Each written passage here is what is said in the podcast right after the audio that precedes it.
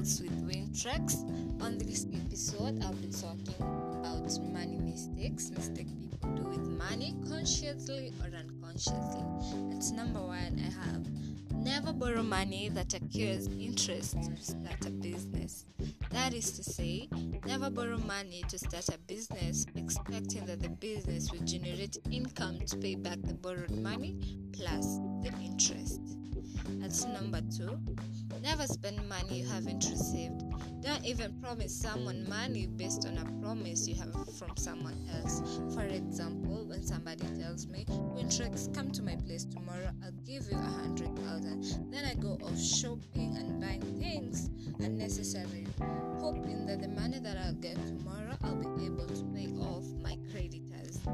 It's number three. If you want to save, whenever you receive money, don't start spending hoping that you'll save what remains.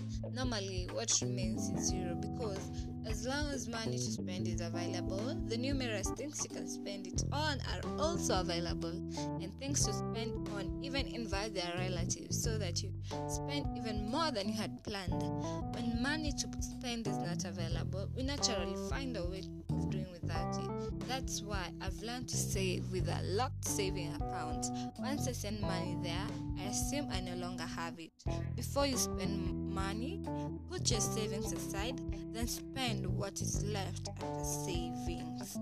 Another one, when you get an opportunity to meet a very wealthy person, never ask for money. Ask for ideas, ideas on how to make money on your own. Never lend someone money you're not willing to lose. By the time you lend someone money, be contented in your heart that should the person fail to pay, you will not die. You shall not even lose that person's friendship if they fail to repay the money you lent them.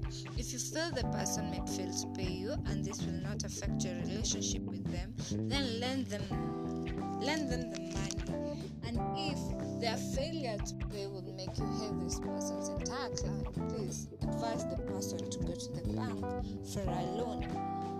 Another point, never append your signature to guarantee someone on a financial matter if you're not willing or able to pay the money on their behalf.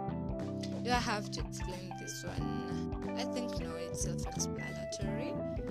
Another point avoid keeping money you don't intend to use in the short term within easy reach. For instance, don't work with 10,000 in your pocket when all you plan to do in a day costs 2,000. Like I mentioned in Money Mystic 4, there are always expenses available to gobble any money that is within reach. So, if you don't want to lose it, put it away in a safe place.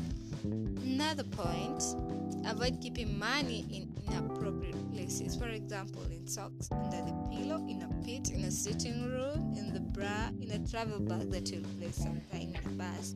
Impulse buying is a devil that will keep you busy. The next one, spending money on an item that you can do without. At least for the time being. These days, when I pick money from my pocket or wallet, before paying for something, I ask myself, what will happen if I didn't buy this?